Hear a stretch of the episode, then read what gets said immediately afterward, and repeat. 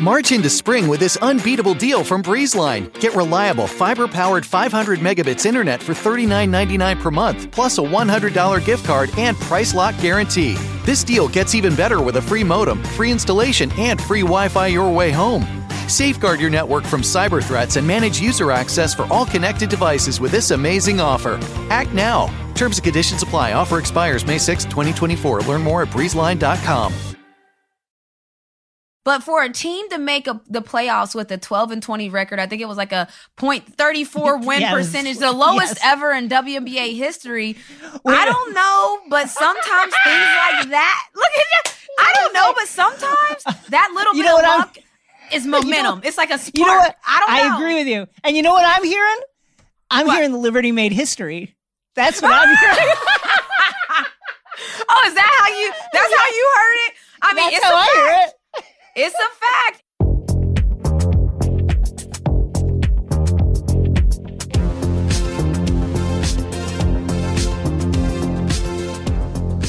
Renee, last week, USA gymnast stars Simone Biles, Aly Raisman, and McKayla Maroney and Maggie Nichols testified before the Senate on the sexual abuse investigation involving the former USA Gymnastics team doctor Larry Nassar. The gymnasts also received an apology uh, from FBI Director Christopher Wray for the handling of the case. Uh, however, that apology is far from the justice the hundreds of female, literally hundreds, hundreds, over 200 female gymnasts deserve after Nassar's widespread abuse what's so alarming here is that not only did USA Gymnastics do an awful job in their handling of this case, but now we find out the FBI also failed in numerous ways. One of the FBI agents handling the case has been fired, but the other was able to retire without receiving any punishment. I guess the question is why has this system continued to fail these athletes? Yeah, I mean, look, people are starting to see it more and more, but athletics, sports is a business. Athletes are seen as a product. So when you start to think in those terms of gymnastics is the business, so that everyone's going to make sure that the business is okay, you have to make sure the business is running. We have to get to the Olympics. We have to perform. We have to excel. Well, if the product is surf- suffering, like the athlete, even when you think about emotions, you know, mental health is now a thing that's talked about a lot. But if you look at the history of sports, mental health has never been a thing for athletes because we're the product. We're supposed to just perform and be almost mechanic. You see the NFL, what they're doing now with the celebrations, like athletes and their personalities and their feelings are not a part of the business. That that's like the real answer that people just don't. It's it's simple and it's and you can look at it across all of sports how athletes are treated, how their mental health is treated, how their feelings are treated. Athletes get thrown away left and right. Isaiah, think about Isaiah Thomas for the Boston mm-hmm. Celtics. We all know his story. His sister passed away during the playoffs. And what did he do? He played in the playoffs. And that's it. Nobody from the Celtics told him, no, man, Take care of yourself. We got you next season. No one said that because why? They traded him away the very next season, even though he gave his blood, sweat, and all of his tears to that organization. And even after he pleaded to stay with them. So I gave all those examples to say that when you look at sports and how it's managed, the business is the only thing that matters to a lot of people. And so the women didn't. I, I think you could argue in the in the specific case of Isaiah Thomas that and, and I think you could argue very persuasively that that the reputation that that organization got from that has stayed with them and has had a chilling effect on the way players, I think, view the Celtics. The thing is, with the NBA, you have 30 teams, there's a players' association, there's choices. Like mm-hmm. USA Gymnastics, they're the only game in town. These athletes had no choice but to work through this organization that was simultaneously covering up the crimes of Larry Nassar yeah. and other coaches who had uh, stepped over the line, either abusing uh, athletes verbally, physically, or what have you. I I keep thinking about um, the criticism of Simone Biles during the Olympics. It's and mess. the and the fact that here we are. It's 2021. This is years now after the fallout from this case, years after Nassar uh, was committing these crimes uh, without any seeming penalty to him. And where are the former execs from USA Gymnastics? Where why is it always Simone and McKayla and Aly Raisman out there talking about what happened. They have already been the focus of this. They've already spoken at length about what happened. They're in the spotlight all the time. They are criticized no matter what they do, despite having lived through all this stuff. What about the people like who actually allowed this to go on that actually like were people with some sort of management power within USA Gymnastics. Why is it that we never hear from them? Any of these people, like anyone that what had a good any question. Where are they now? Basically, in a sense of, I think the U.S. Gymnastics they need a clean house, top to bottom, clean it all out. It's rotten there. It stinks. It's rotten. Like there's nothing. Like the more that these gymnasts talk, the more that I'm like, how? Like, how did so many people, to your point, that works for US gymnastics, how? How do you know what's going on? Like, see, that's what I mean. Like, and I know myself. Like, so I just, like, I can speak firsthand. I know if I was management, look, I'm an executive right now for the Atlanta Dream. If mm-hmm. I get a, even a whiff of something fishy like that, like something crazy like that, I'm setting it off. Like I'm gonna set it off. I'm gonna ring the alarm. I'm gonna set it off. I don't care about the season. Like, and I think that people are starting to realize that about us too. Things have to function a certain way. People have to function a certain way, a professional manner. We don't care otherwise. Like the the sports is is a certain thing that is we're talking about these women's lives in the sense yeah. of you know listening to Aly talk, and I, you know, I was on the Bob Costas show with her, and listening to her talk, she said after they talk to the senator, after they do an interview, and after they relive what happened, she says sometimes she's struggles for two weeks afterwards. She's debilitated, sometimes can't move. Just it's still there. This is still a real thing in their world. It's not like, oh yeah, that happened before and now these women are being strong and telling their story. They are being strong and telling their story, but these women are still hurt. Why do they have to be the only ones constantly telling their story? I feel like it's, you know, at this point, we're continuing to put them through it. You know what I mean? Like, yeah. Uh, I, again, like, where are any of the executives that were involved in in USAG or with the US Olympic Committee? Like, who who dealt with uh, USA Gymnastics who were there at the time that this was going. What did they know about it? What can they say about it? What what reforms have been put in place?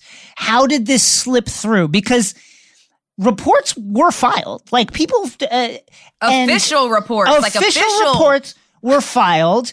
People, it would later uh, come out, knew about this before it broke.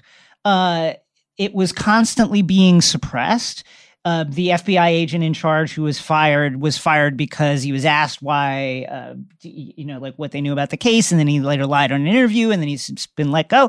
But where are, are any of these people to talk about what happened? Because from the perspective of the athletes, we understand what happened. They had no power yeah. in that situation to alter anything that was happening, to change. Like they did what they were supposed to do. They competed and they survive this situation. But who, what about any of the people at the controls? It's just wild to me that we don't hear from them. It's wild. And the whole, so to that point, the entire board of the USA Gymnastics stepped down in 2018. So they got but free time they, to come to the Senate and, and, and yeah, speak on like, it.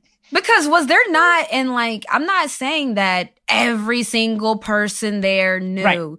but of all the people there that did know, I just can't believe there wasn't anyone that took the lead. Like to your point that we see these young women and and and now we know it was, you know, the amount of of people that whose lives Larry Nassar ruined. We know it's a yes. high number. Was there not one person that was like, you know what? I'm going to tell it all. I'm going to tell everything I know from day one. I'm going to tell you who told me to, because I want to know who was pulling the strings. Like to me, that's who told who to be quiet, who right. hushed the paperwork, who I want to know a full on, and that's what the gymnasts want to know too. They want to know who, what, where, when, and why, because once you get all that figured out, then you can now understand how it can't happen again. You have to have like, so we know that this terrible systematic problem was going on at US Gymnastics. But we still, to your point, we don't know what the solution is moving forward. What if another Larry Nassar esque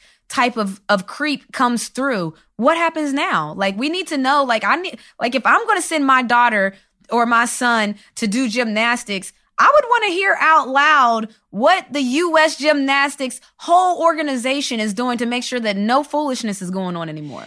McKayla Maroney said in front of the Senate panel, quote, not only did the FBI not report my abuse, but when they eventually documented my report 17, 17 months later, they made entirely false claims about what I said. I mean, isn't your next question like, okay, where is this, where is the FBI uh, agent who took the report? Aly Raisman said, quote, we needed one adult to do the right thing, and that has yet to happen. And there are a lot of people in positions of power that covered up our abuse. It should be noted that because of the FBI's mishandling of this case, Nassar continued to treat patients at uh, Michigan State. Uh, where he practiced in and around Lansing, Michigan, uh, which allowed him to continue to abuse people. Um, it's so gross and troubling to me that all of this, and I'm not saying like if Nassar was famous or powerful, it would make sense. None of this makes sense. But there is an entire mechanism that kicked into gear to cover up hundreds of sexual abuse cases right. in order to protect one guy who is not, who is, you can't get another doctor? You know what I mean? Like, yeah, like who is Larry Nassar? Who the fuck is he? And yeah. that and that is I think that is when when they talk about the systemic issues, there is a system that kicks into gear to protect itself and to protect and Jason people in power who the do business. Wrong and yeah, and that's the business.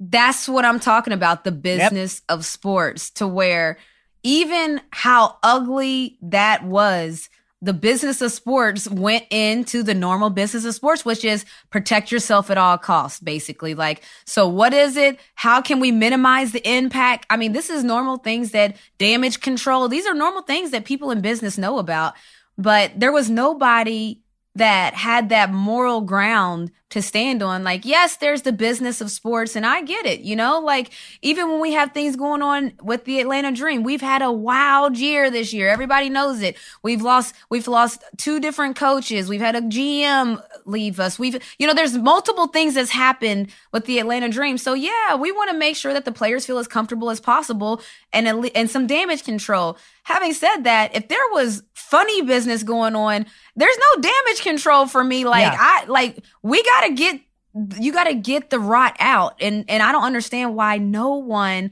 felt the need to get the rot out. But you know, one thing that I did enjoy was that the judge, so, so her name is Judge Rosemarie, she sentenced Nassar to 40 for to 40 to 175 years in prison, telling him, I just signed your death warrant. Like to me, I was like, okay, baby, yes. Like I cause it's normal. I'm like, is there no one normal in yeah. this situation? That's a very normal comment for the evil that Nassar has done. That's a normal comment. But when you hear all these adults covering up the story, it's like, was there nowhere nobody normal around there? Like, what's going on? I mean, to your point about cleaning house. So like, you know, a lot of uh, executives have left, like members of the board, et cetera, have either resigned or, or stepped away. The uh, CEO of uh, U.S. the U.S. Olympic Committee resigned in the fallout for this. But it seems to me with like U.S. with U.S. gymnastics, I don't know, like just start over with a new organ like literally just start a whole new yeah. organization yeah. from the ground up because it yep. i with the way this was covered up from within, aided and embedded by the Federal Bureau of Investigations, it just feels to me like. I, I, I, forgive me if I doubt that they are capable of reforming themselves. No, no, just start. Just there's nothing to build off of. So if you're talking to, because you're basically saying start it over, and you're right because there's no rebuild. I don't want to build off of nothing there. Like I would even, and look, I'm like detail oriented, so this is in the weeds, but I would even give the whole facility a makeover. Like I would hit up Chip and Joanna Gaines. I would tell them, look, we got a project for you. We want these girls to now walk into this gym. We don't want any triggers of things that they might have seen because a training, like a training room is still a training room, even if Larry Nassar isn't there. So they can still have memories that they associate with these rooms and these locations redo the whole thing. Start over, give it a makeover, make it feel fresh and new so that the women now, when they walk in there, they don't get those triggers, that nasty feel that they might have gotten before. Like, that's a real thing. Certain things can, tri- anything can trigger someone. And so going in that same yeah. facility and those same places, redo, like you said, start it all over, redo the whole thing. We need a makeover. They need a makeover for all the people working there. They need to just start fresh. That's it. It's over. Okay, so Jason, the playoffs are here, baby. The WNBA playoffs is, of course, is what I'm talking about. And now I know my team, the Atlanta Dream, we didn't clinch the playoff spot. So take liner, stay out of my mentions and everybody else. But there's, there's still room to celebrate because it was another great season and we got playoff action starting this week. One of the playoff teams are your Liberty that just snuck into this weekend. And I have to break this down because this is a wild thing that happens.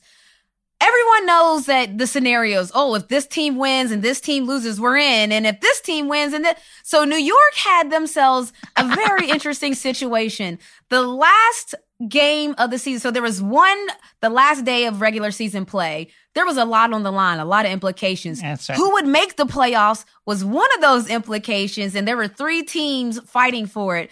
There That's was right. the Washington Mystics. There were the Los Angeles Sparks, and then there were your New York Liberty. That's right. Who had the worst odds of making the playoffs because for New York Never to get into the, the play for New York to get into the, the playoffs, you guys had to have Washington and LA lose. For Washington to get in the playoffs, all they had to do was just win. They mm-hmm. won. They control their own destiny. Yep. They could get in. LA, if they, if Washington lost and LA won, LA was in. But as luck would have it, Jason, boy, oh boy, did LA and Washington really serve it up nice because, because you, your New York Liberty are in the playoffs. They secured that eighth seed, man. What? Let's go, Let's go with a 12 and 20. Let listen. Uh, won 10 more games than last season, which is great. Okay. For, let me just say this first. You never so you will sometimes see it in a situation like this where it's like such and such team needs this team to lose and then they get it. That happens. I have I can't remember the last time I saw it where you needed two teams to lose for you to get in and then that team got in. That said, forget this snuck. Forget this. It, it, this is this is the way the system worked, and the system worked. Ah! and the New York Liberty is in the playoffs, baby, and I love it. I the love New it. New York Liberty are in the playoffs, and look, like I said, I'm not hating Bring because Diana Taurasi. Bring we didn't even make it. I'm not hating because the Atlanta Dream, like I talked about, I'm still repping as you see. We didn't make the playoffs, but for a team to make a, the playoffs with a 12 and 20 record, I think it was like a .34 win yes. percentage, the lowest yes. ever in WNBA history. Wait. I don't know, but sometimes things like that. Look at you. I don't know, but sometimes that little you bit of luck I'm, is momentum. You know, it's like a spark. You know what? I don't know. I agree with you. And you know what I'm hearing? I'm what? hearing the Liberty made history. That's what I'm hearing. oh, is that how you? That's how you heard it. I mean, that's it's a I fact. it. It's a fact, and like you said, y'all face now the number five uh, team, the Phoenix Mercury, in a single, single elimination. elimination game. So, like, I don't know. I consider things like that, you know, where everyone talks about it in sports. I don't care how skilled you are it always takes a little luck to win a championship. Like it's yes, and always, sometimes always, and sometimes the luck could be just as simple as your team staying healthy because that's that's mm-hmm. very fortunate if you have a healthy team at the end of the year. We see all the time NBA, WNBA, people are straggling to the finish line, trying to stay yes. healthy, be healthy. So the New York Liberty, their little bit of luck was that on the last day of the regular season Two teams did not win and they're in. And I don't know, Jason, but I think that's momentum. So in this single elimination game where you only have to win one game to get through to the next round, what are your thoughts on that? Like, which, I mean, Well, my listen, I'm excited. I'm excited for the team. I'm hoping Diana Taurasi, to your point about injuries and and yeah, I hope she listen. I, it's an opportunity to get a re- to get it's a little extra rest for her if she's not feeling up to it. Maybe don't play. Oh, oh, that's um, time to get some rest, huh? Okay. uh, but listen, I the fact that the Liberty and the Knicks have both been in the postseason in a calendar year, I don't take it lightly. That's a good point. Yes, yes, we snuck in, but like I'm not one of these rings or nothing people. Like it is, I've seen my team struggle for so long that I just want to be in the mix. I just love being in the mix. I love seeing the postseason. If we get trounced, okay, that happened, but we were in the mix. For the Knicks, it was like, like uh, listen, it was just, was it disappointing to lose? Yeah, of course.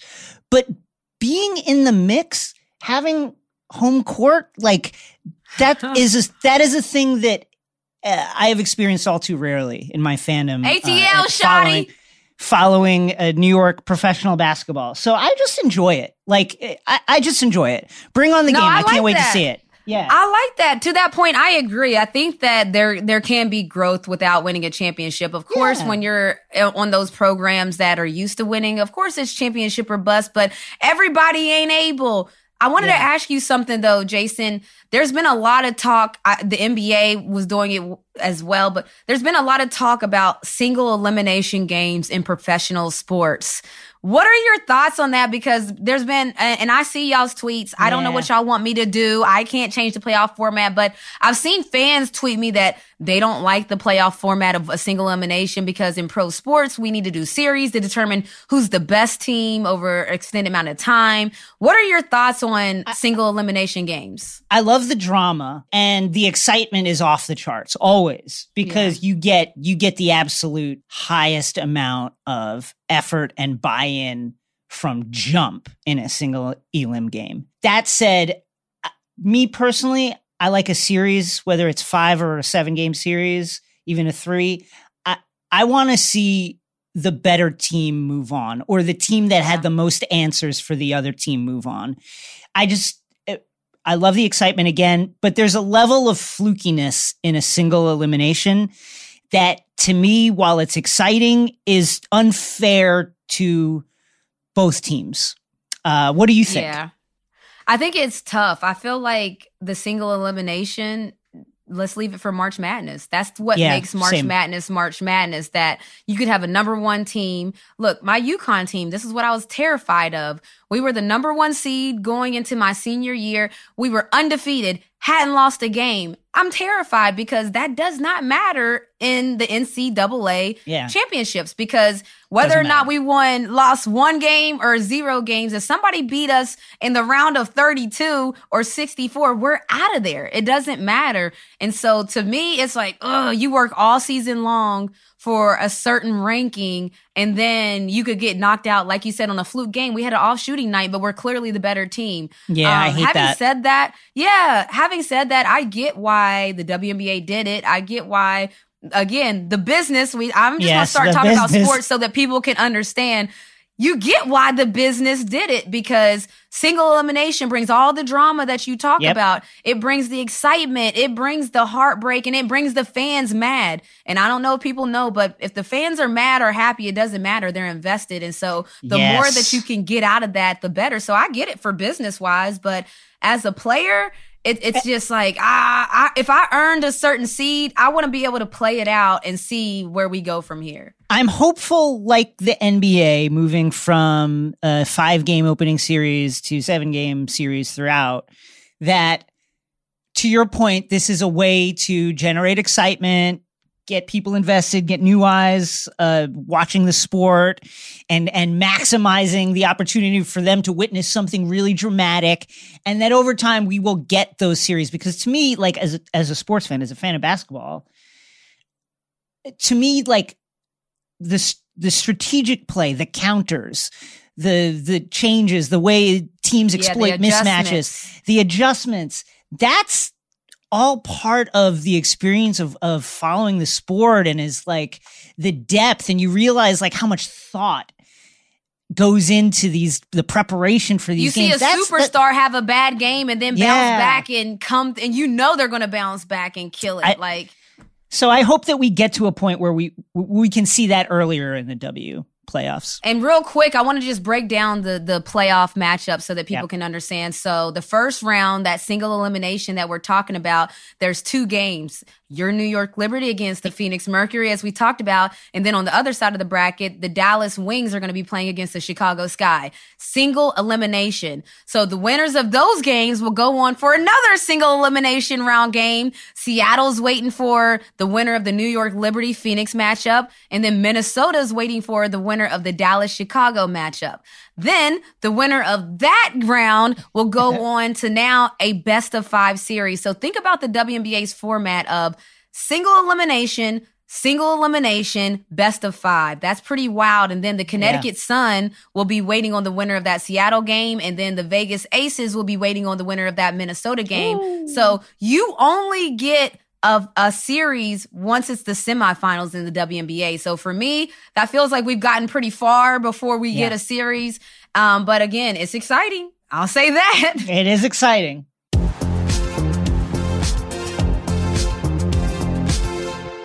eBay Motors is here for the ride. With some elbow grease and a whole lot of love, you transform 100,000 miles and a body full of rust into a drive that's all your own. LED headlights, spoilers, whatever you need, eBay Motors has it at affordable prices. And with eBay Guaranteed Fit, it's guaranteed to fit your ride every time. Keep your ride or die alive at ebaymotors.com. Eligible items only, exclusions apply.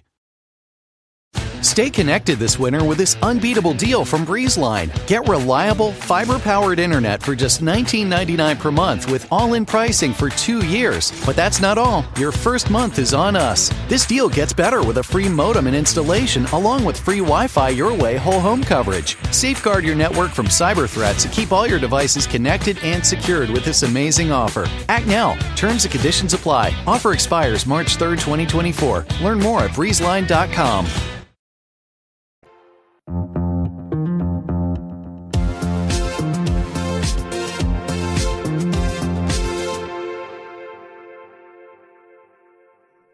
Roughly 200 years ago, in the fall of 2019, baseball was rocked by the sign stealing scandal of the Houston Astros, marked by high definition ballpark technology, code signaling, and of course, the use of garbage cans to uh, to signal players.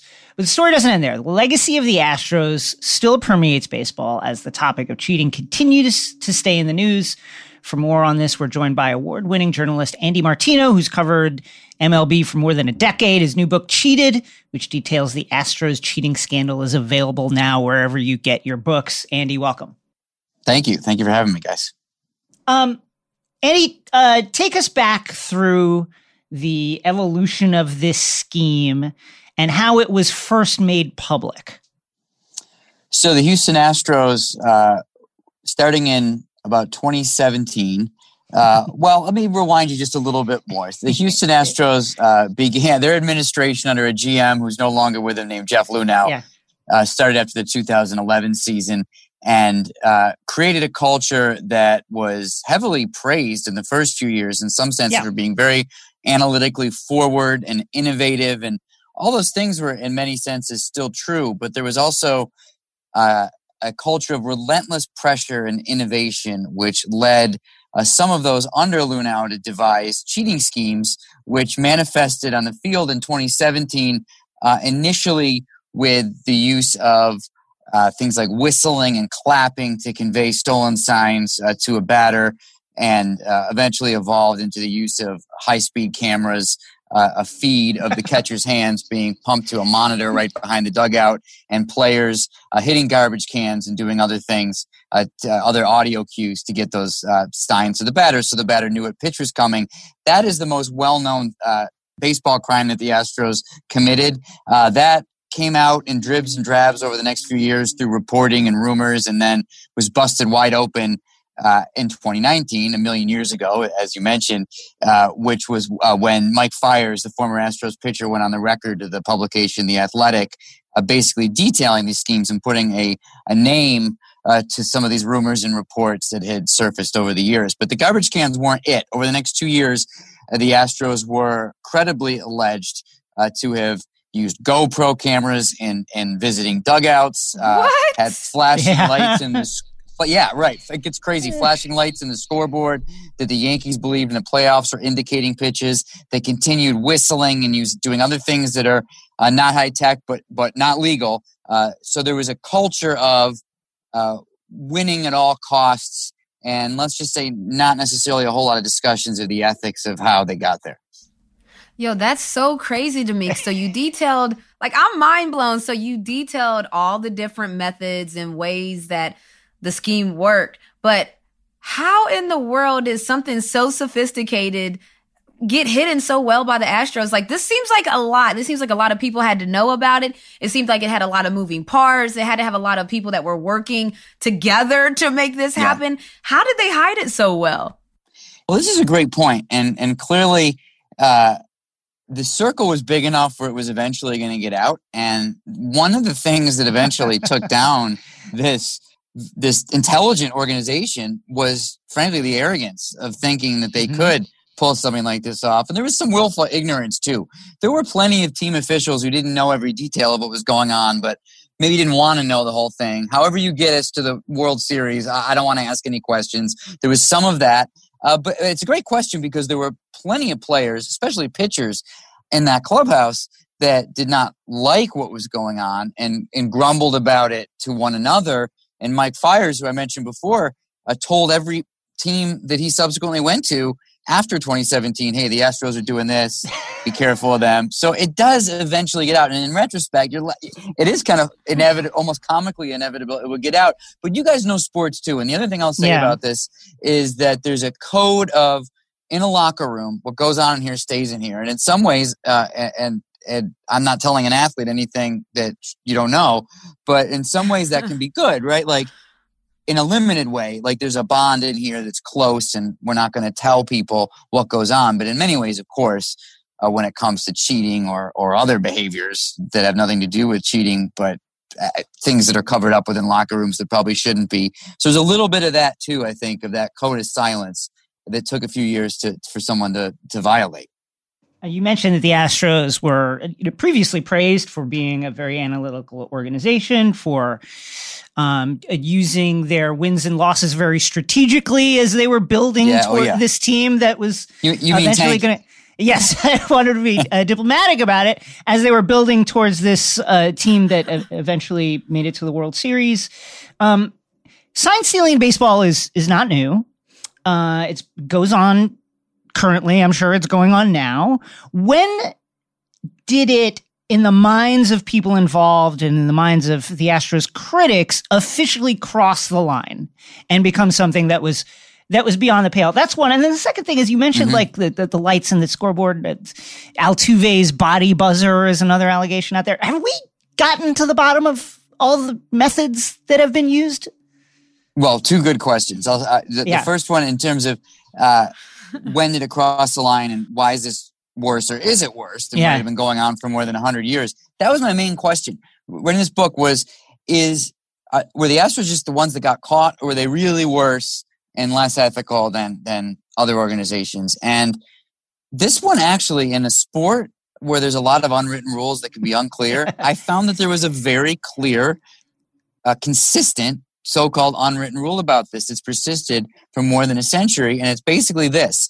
Uh, and there's a quote in the introduction of my book that really i felt satisfactorily answered this question from ty cobb who of course played more than 100 years ago.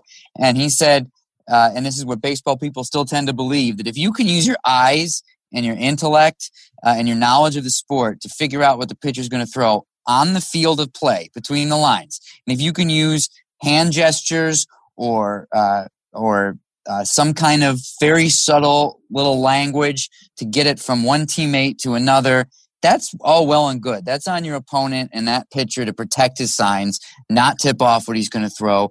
And that's the, the work of being an intelligent baseball player. But once you go outside the field of play and use technology, uh, in 1900, it was literally opera glasses like telescopes and little little primitive electronic buzzers and things like that persisting into the 20th century. Basically, the same moral thing, moral choice as a high speed camera, just for a different time, what the Astros did. Those things have gone on and they've always been considered wrong, really beyond the pale. So when the Astros crossed the line was when they had video technology that was being used with no runners on base, nobody there to look at the catcher and use his brain, but just there's the catcher's hand on a video and thunk, let me let me bang on this garbage can or ring the dugout phone or drill a drill into the there was another one this one didn't get as much publicity yeah the, a coach would sit in the dugout and when a certain pitch was going to come someone from behind there's these thing called theraguns the massage yeah, yeah. guns that are kind of like a drill right yeah, yeah. so you drill yeah. a theragun into the wall the coach feels the theragun vibration and goes oh, change up uh, so those are all beyond the pale not okay, right? Yeah, yeah. So so there's an athlete saying like this doesn't sound quite right, right? like as a it, yeah, it's just o- over the line. That's crazy. Um, now your second question, uh, where are we on some of these allegations? Uh, I dug into all of them, and I actually found that in some ways Jose Altuve's gotten a bad rap on all this because when the Astros go around the country, Altuve kind of becomes the face of this, yeah. and uh, and he, by all accounts, was actually not someone who ever wanted to know what pitch was coming. Now, this isn't necessarily a moral choice. This can be uh, just as simple as some batters don't want to know. Their approach is, I don't want to think, I just want to react. Whatever it was right. for Altuve, couple times in 2017, the garbage can would bang during his at bat to give him the sign, and he would stop what he was doing, glare into the dugout, and the teammates would be like, "Oh shit, he doesn't want it. Stop." And that was Altuve.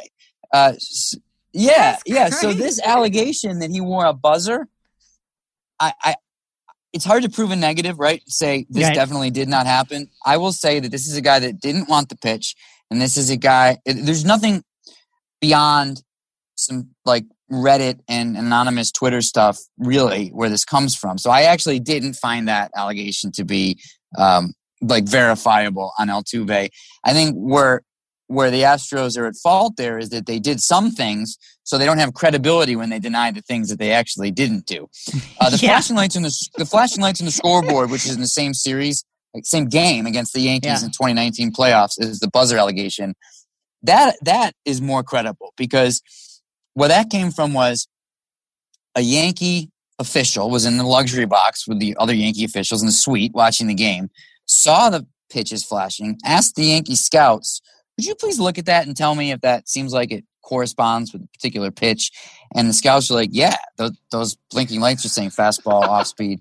And um, MLB looked into it, told the Yankees no, it was an LED uh, TV in the in the session area.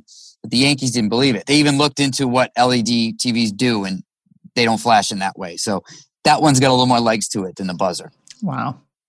That's really crazy. And I'm still stuck on because mm-hmm. again, I'm an athlete. so I'm still stuck on the fact that the players knew. So the Astros won the World Series against the Dodgers in 2017, which we now know the Astros were using some sign stealing techniques, but the Dodgers, we know their views have changed, but what do you think the players in that moment, like even you talked about the glare, I don't want to hear the banging of the trash can, but what do you think the locker room was like for the Astro players, just kind of knowing that we're going into each game cheating? Great question. I think that people are really good at compartmentalizing, right? And we all have coworkers that probably act in ways that we don't like.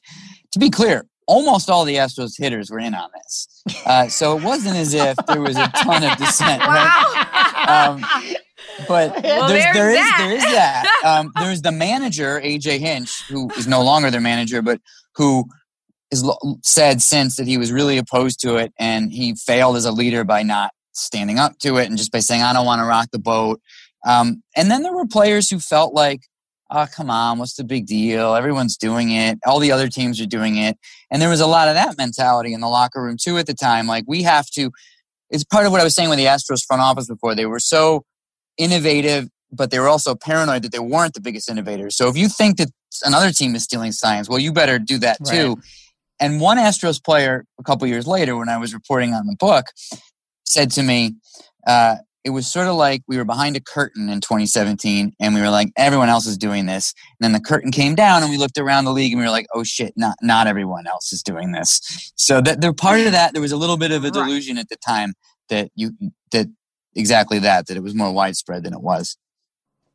Um speaking of that series uh, Yu Darvish was uh, yeah infamously pulled during that series because he was just getting absolutely shellacked. Would later uh, talk about how he struggled with the kind of emotional fallout of that series. How do we, how do we view the legacies of the players who were uh, directly affected by the Astros beating them in these big moments, the Yankees, the, the Dodgers. Like, uh, what what recourse is there, if any, for them in this? Well, other than winning in the future. And that's pretty, yeah. if you're then, that's a pretty cheap answer because you were cheated of something at the time. Uh, the Dodgers are probably, the sting is probably off a little bit for those of the Dodgers who remained there when they actually did win the World Series a few years yeah. later. The Yankees feel uh, really victimized in a number of ways here, and that uh, they really had a window to win at that time. And the Yankees are having a, very mixed year right now, eh, which is further evidence that that may have been their window. And we don't know yeah. if they would have won right. a World Series if not for the Astros. But the Astros stopped them in the ALCS twice during during those yeah. years when they were cheating. Uh, so there's that for the Yankees, and there's the fact that the Yankees uh, have been accused of doing a lot of these things, uh, and each time they were investigated by MLB, those allegations haven't checked out. Uh, so they've both been accused of being a perpetrator, and they feel like a victim uh, not a lot of people across the country, not a lot of sports fans are going to have a lot of pity for the New York Yankees, you know, nor, nor should they necessarily. yeah. But in this particular case, uh, it affects the legacy of, I mean, Aaron Judge.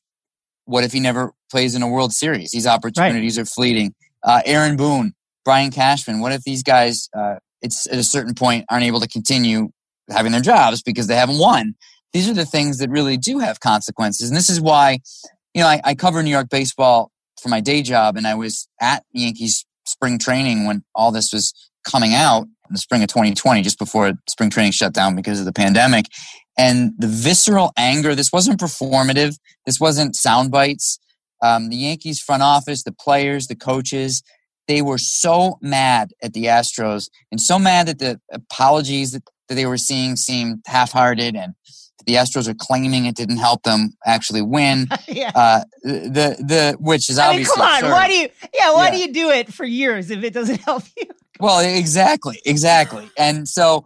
It, there, there's a lot of bitterness in the in the Yankee organization and, and other teams too. Teams that they played in the AL West, the Oakland A's, um, etc. I mean, plenty of opponents have uh, a lot of anger, and that, by the way, is one of the reasons why I felt like this was a legit story to tell because it wasn't just the media making this into a story; it was people in baseball, including star players like Aaron Judge and Cody Bellinger and Gleyber Torres, uh, saying, no, this is wrong. And, and that is to be taken seriously, I think.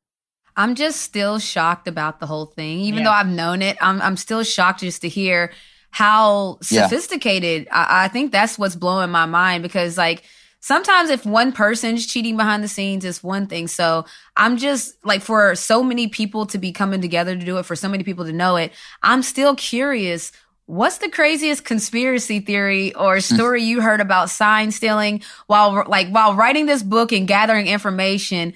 What was like something that just shocked you? Oh boy, you that's a good out? question. I mean, I think the the the buzzer thing is well known. It, it, that's a pretty the, the if guys are actually wearing wearable technology that vibrated to show a pitch activated by someone in the stands.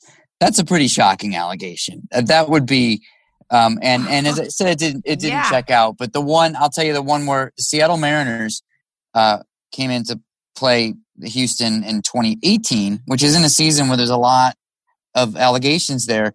But like I said before, they get to the dugout, their dugout in Houston's ballpark, and they see GoPro cameras just under their bench, and they cover them with towels, and they complain to MLB and, and keep playing the game. Stuff like that never got resolved. Like, what were you hoping to do with that GoPro? What information were you hoping to gather? So there still are some pretty surprising uh, threads that aren't out there.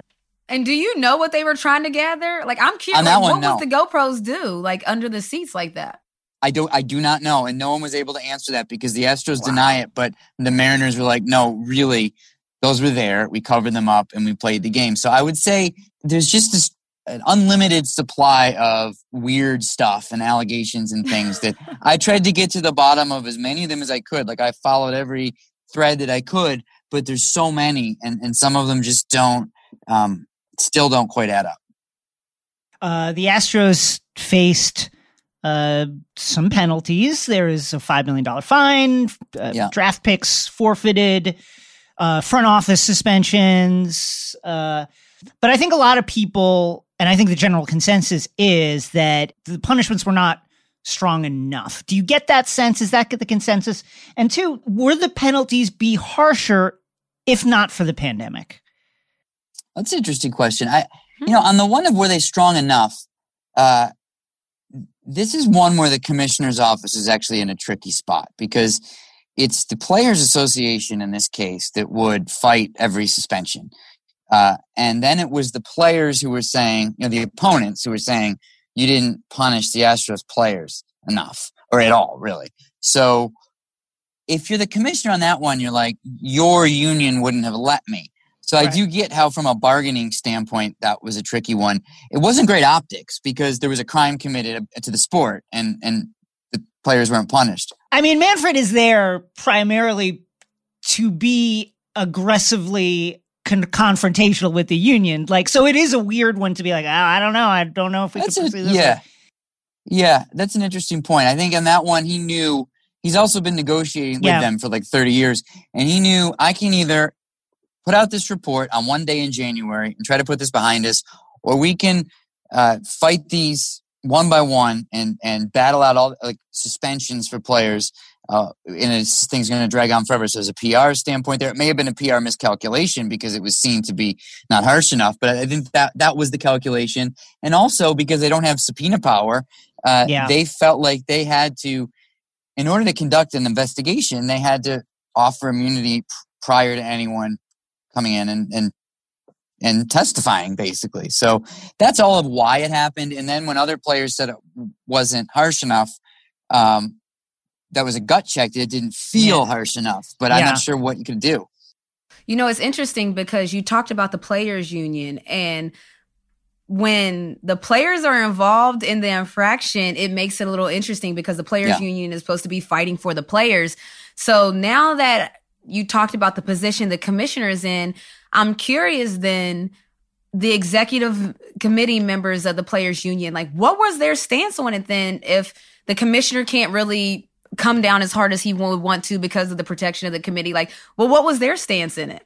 These are great questions and and and and they're the right ones for the commissioner in this instance. Because, like, would it really have been impossible? Yeah. Or are you just saying it was impossible? Did you poll the executive yeah. committee? These are great questions. I can tell you that uh, the executive board, which of course changes year to year, and I'm thinking of the players who, the, even right there, it would have been complicated. For example, uh, Gerrit Cole is on the executive board. He wasn't then, but I'm just is like an intellectual yeah. exercise. Well, Gerrit Cole was an Astro in the in the final two years of the Astros cheating. He he wasn't a hitter, but he was a teammate with these guys who did it. Now he's a Yankee. The Yankees are mad about this. Uh, he answers yeah. the he works for Yankee management, but he also works on behalf of as a member of the executive board, he works on behalf of the Astros players. So his job in the executive board would be to advocate for Altuve to not be punished. Uh, so where that almost makes your head spin. All those yeah complicated dynamics. Like, well, what? How would he come down on that? How would Astros players uh, and Dodger players on the executive board be opposed to one another?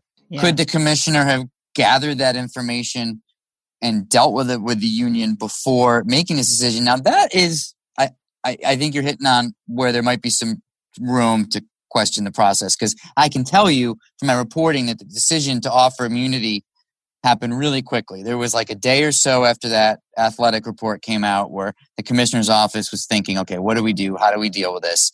Then they were thinking, is there any way we can get this information without needing the players?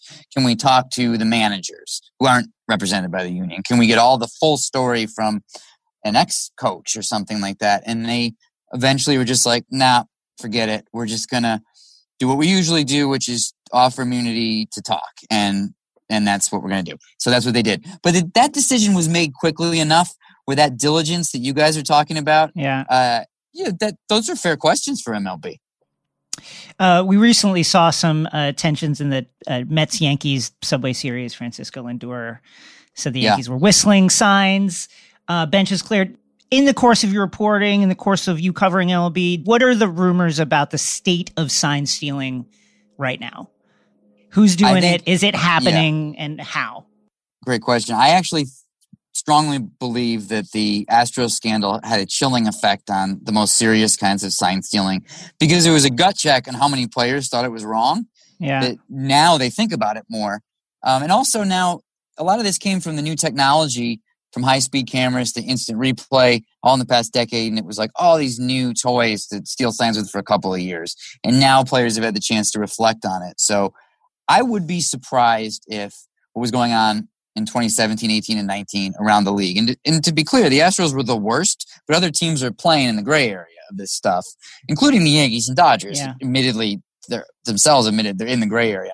Um, now, what what we saw in the Yankees Mets game that you mentioned was uh, Taijuan Walker, the Mets pitcher, is tipping his pitches, meaning he's doing something with his actual body that shows Yeah. what he's going to throw, right?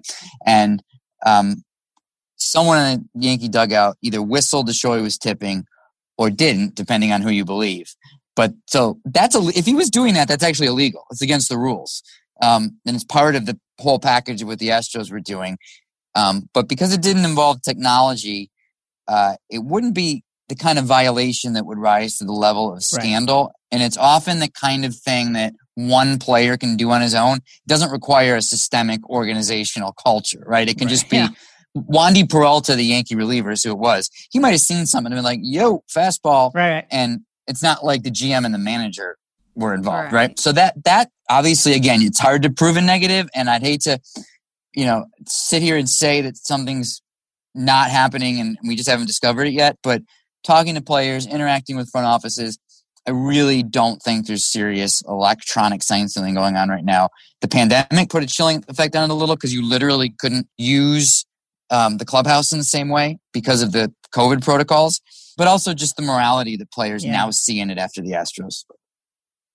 The book is Cheated, the inside story of the Astros Go get it. scandal and a colorful history of sign stealing. It's available now where you get your books. Andy, thank you for joining us. You guys are great. Great conversation. Thank you.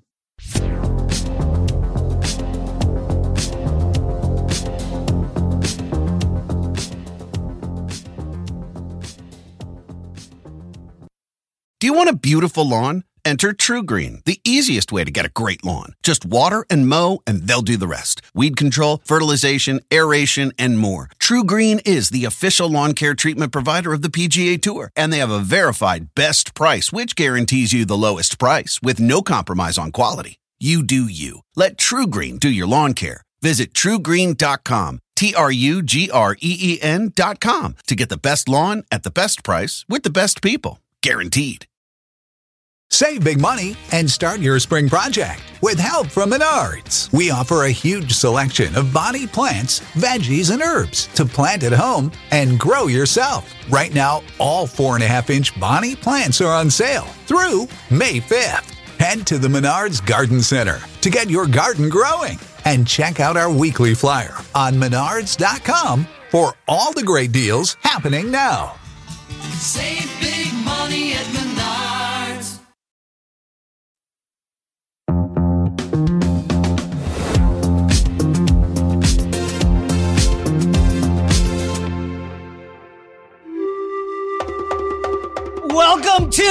Take Survivor, the game where only the strongest take wins. You know what it is. Joining us today, he is a producer on this podcast. He is Zuri Irvin. Zuri, how are you? You know, I'm feeling good. Um, I hope we just all have great takes and uh, just enjoy this edition of Take Survivor. I hope we all win. Is that possible? Uh, we're hoping that everybody wins as well. Let's socialize the winning. Uh, joining us today for her first attempt at the cup. It's Crooked Media's on Kendra James. Kendra, how are you? I'm Welcome. great. Thank, thank you. Thanks for having me. Um, I hope there's nothing about football in here. Welcome. well, well, we will see. Welcome to the island. Uh, in the back, will you please add uh, five football questions? And joining us today, he is a producer of this podcast. He is Elijah Cohen. Elijah, how are you? Hungry, Jason. I'm hungry for a win, and I'm ready to eat. Knife and fork out, napkin tucked into his collar, and then finally, Oh. she is a two-time WNBA champion and co-owner of the Atlanta Dream and co-host of this podcast. She is Renee Montgomery. Renee, how are you?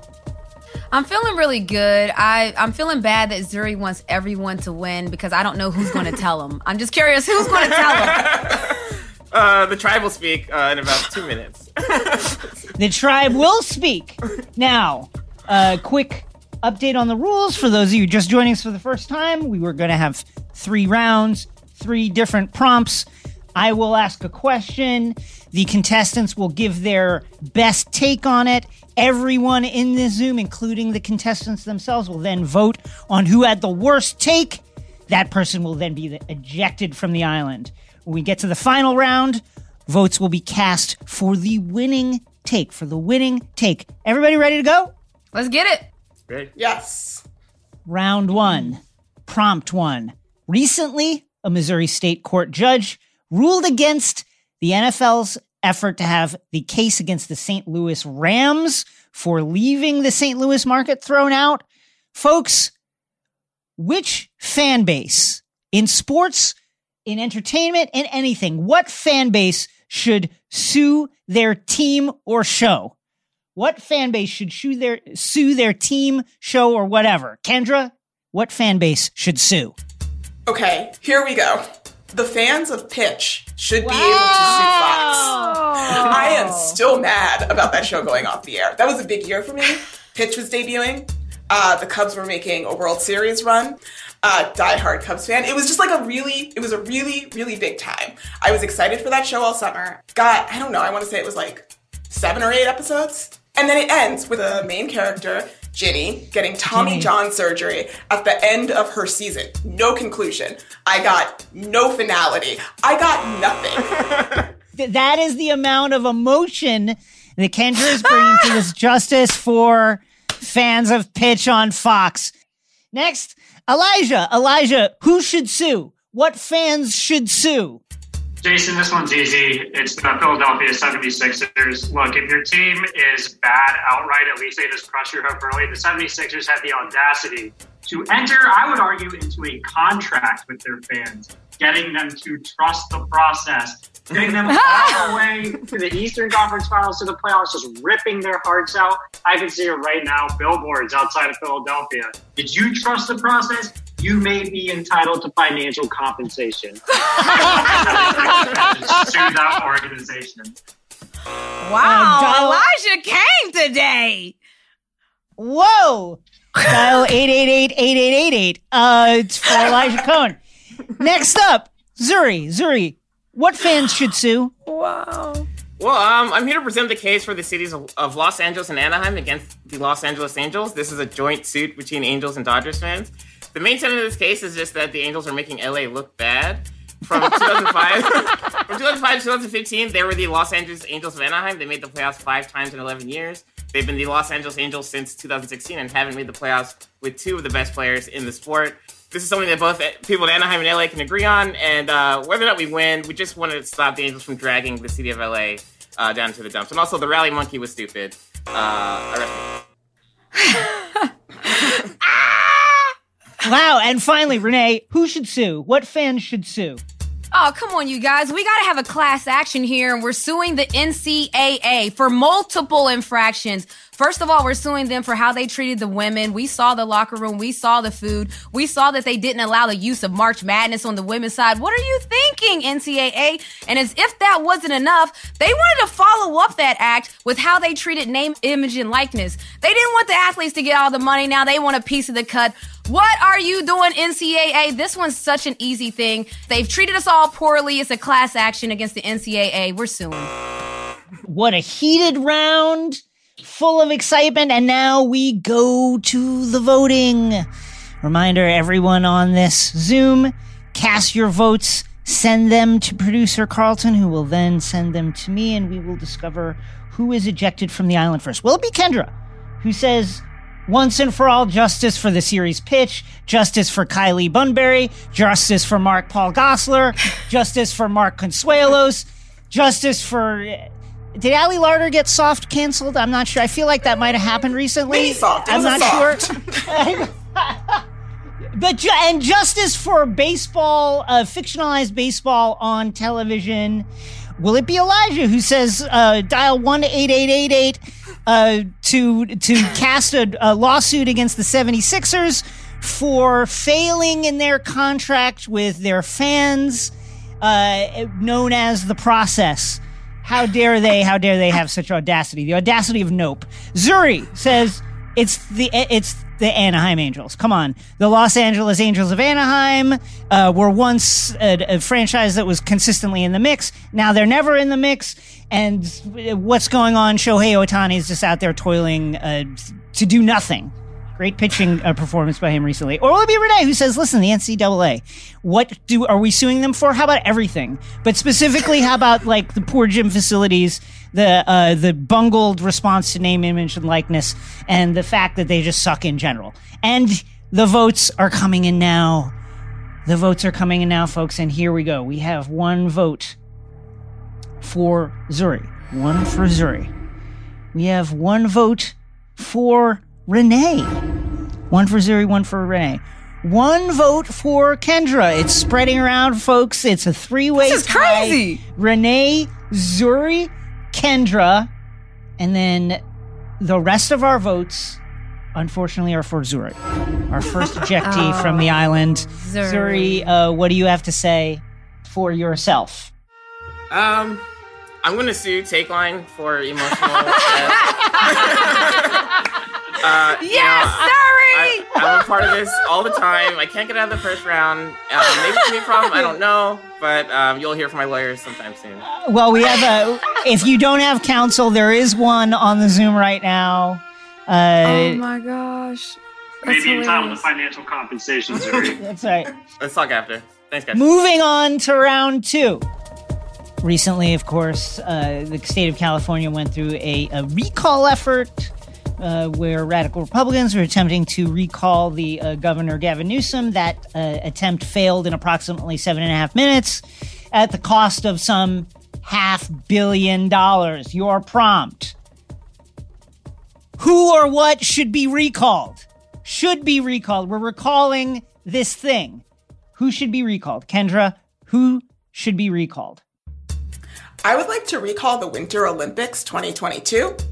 Um, Wow. It is an assault. It is an assault to have to put me through another Olympics six months after the Summer Olympics ended. There is a reason these things are separated by two years. It's because I do not have the energy to put uh, all of my emotional well being into track and field athletes and then immediately into my figure skaters. I don't have that capacity. I don't have that time. Um, I'm busy and I have things to do, and I'm really upset that I have to pay attention to a figure skating season right now when I am uh, when I'm doing other things. Recall the Winter Olympics. I love it. Ba, da, Wow. da, da, da. Wait, do they have a different theme? Nope, you're right. You got the John That's right. Yeah, Williams. yeah, yeah. You got the John Williams. Yeah, I Williams got the right one. Uh, Elijah, what should be recalled or who? Uh, Jason, I'm going to say that direct democracy should be recalled. There's too much democracy in California. Look, our in a republic. Our direct democracy in California was put in place because some railroad owners ran the state. That time has come and gone. Big money has taken over this direct democracy, exploited it. That's what I learned from the California recall. Too much democracy here. Recall direct democracy. Wow, Wow. recall recalls. That's the better. That's the better version, and we're going to workshop that Thank on, you. for you. Uh, Renee, what should be recalled? What do you want recalled? Well, you know, I live in Georgia and I feel very liberated in saying this for Californians. They need to recall how they're doing housing and the mortgage and the price points of everything there. I feel like it's gotten so high that it can't be sustained anymore and they need to just get to the point where they pop the bubble, recall everything, bring it back down to a normal livable price point because people go there and then they just return they return to sender because it's just too expensive so let's recall how they're pricing housing all the way around Wow, that is that one hit. Uh, that one hit home. Let's go to the voting. Let's go to the voting. Who will be ejected from the island next? Will it be Kendra who says, folks, we just did the Olympics. Now we're doing it again. I don't have time to like get invested in bobsledders, figure skaters, skeet, all the stuff, curling. It's like now I got to read the same blog about curling. Hey, we care about curling. Stop it. Get that wheel of cheese off my screen.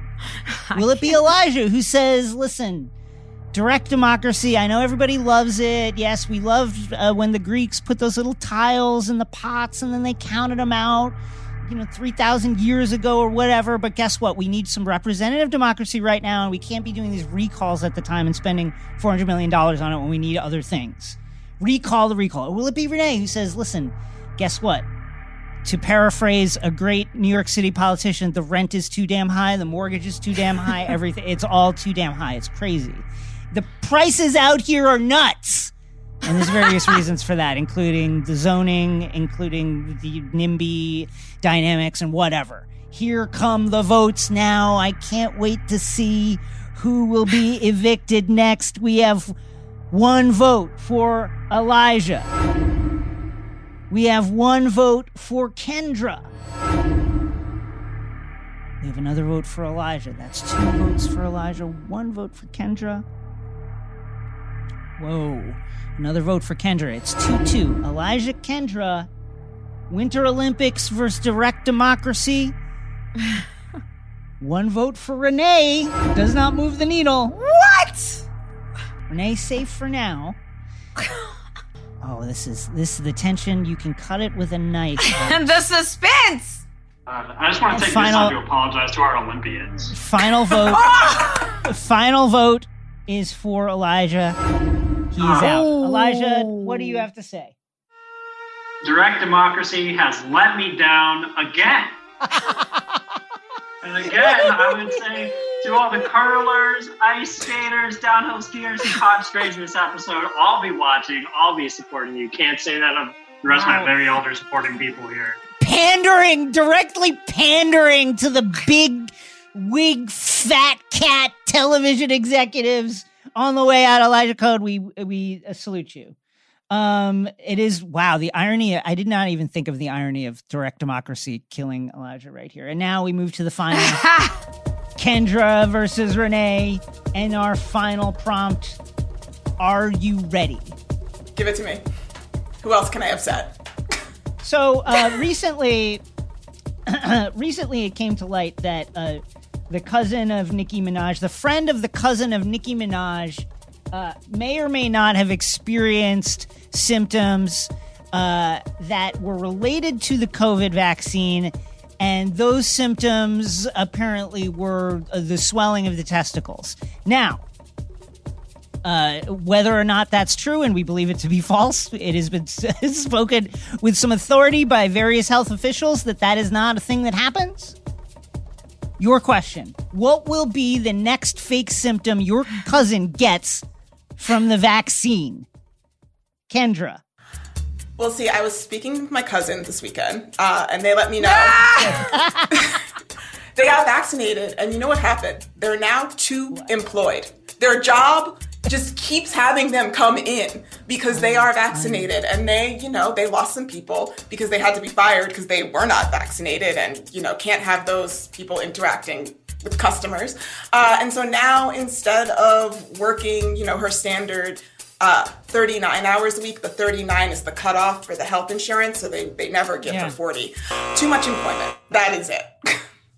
Too much employment. Renee, what will be the next fake symptom your cousin gets from the vaccine? It's crazy because I was talking to my cousin this morning too. What's really crazy about it is that they told me something wild when they got the vaccine. All of a sudden, people started to attack them and say that they were ignorant. And they used to say that they don't know what's going on. So when you get the vaccine, a symptom is that you will get trolled by people that apparently know more science than the scientists and that you're going to be bullied and you're going to be attacked for wanting to protect yourself and your family. It's- Look, it was crazy when my cousin told me this this morning, but it's really happening out here. So I don't know if it's a fake symptom or fake news or what, but it's happening out here to my cousin and it must be stopped. Did you suggest they delete their Twitter account? They should they should do that in general. Let's go to the voting. A reminder for everyone uh, who is a voting member and participating in direct democracy: you are voting for the winner today. You are voting for the winner in this round, and who will it be? Will it be Kendra, who recently spoke to her cousin, and her and her cousin said, "Listen, here's the thing that happened to me. I got the vaccine, and now I'm working too much. I have benefits now. I have dental. I have vision. I hope that's the case. I have the little spending card that takes the money out pre tax. Maybe I have a 401k or a Roth IRA or something like that. I can see the doctor with one of those 30 to $50 copays and, and that happened to me. Uh, or will it be Renee who says, I spoke to my cousin and my cousin says a symptom that they are experiencing is that they are being attacked uh, for being ignorant and taking the vaccine in general and not taking one of our safe and well researched medicines like anything that you give a horse for any of the various equine maladies that are out there.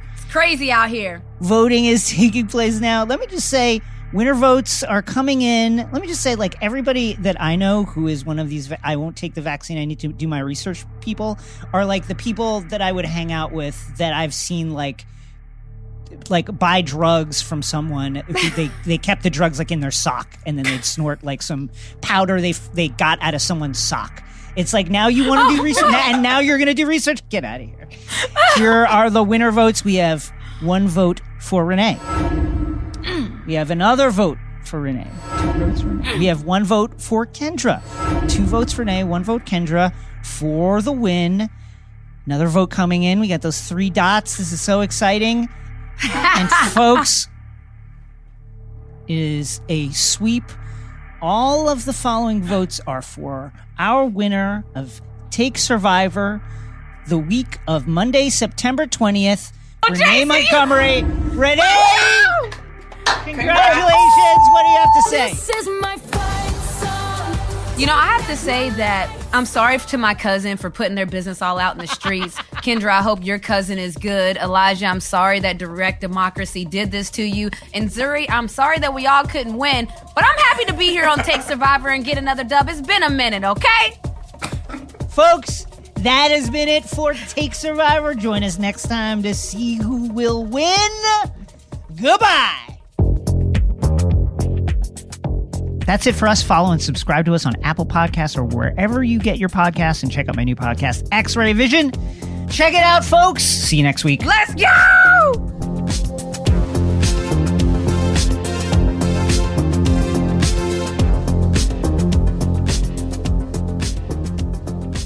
Take Line is a crooked media production. The show is produced by Carlton Gillespie and Zuri Irvin.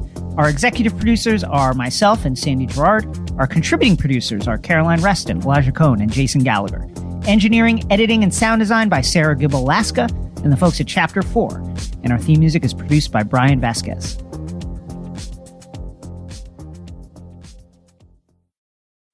At Amica Insurance, we know it's more than a life policy.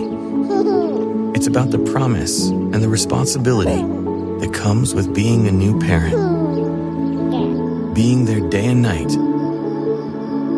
and building a plan for tomorrow, today. For the ones you'll always look out for, trust Amica Life Insurance. Amica, empathy is our best policy. Save big money on your next project with help from Menards. Move water where you need it quickly with a Barracuda sump pump. Sump pumps keep your basement dry when big storms hit unexpectedly. Get a half horsepower cast iron Barracuda sump pump on sale now through May 5th. Hurry into Menards and don't forget to check out our weekly flyer on menards.com for all the great deals happening now. Save big money at Menards.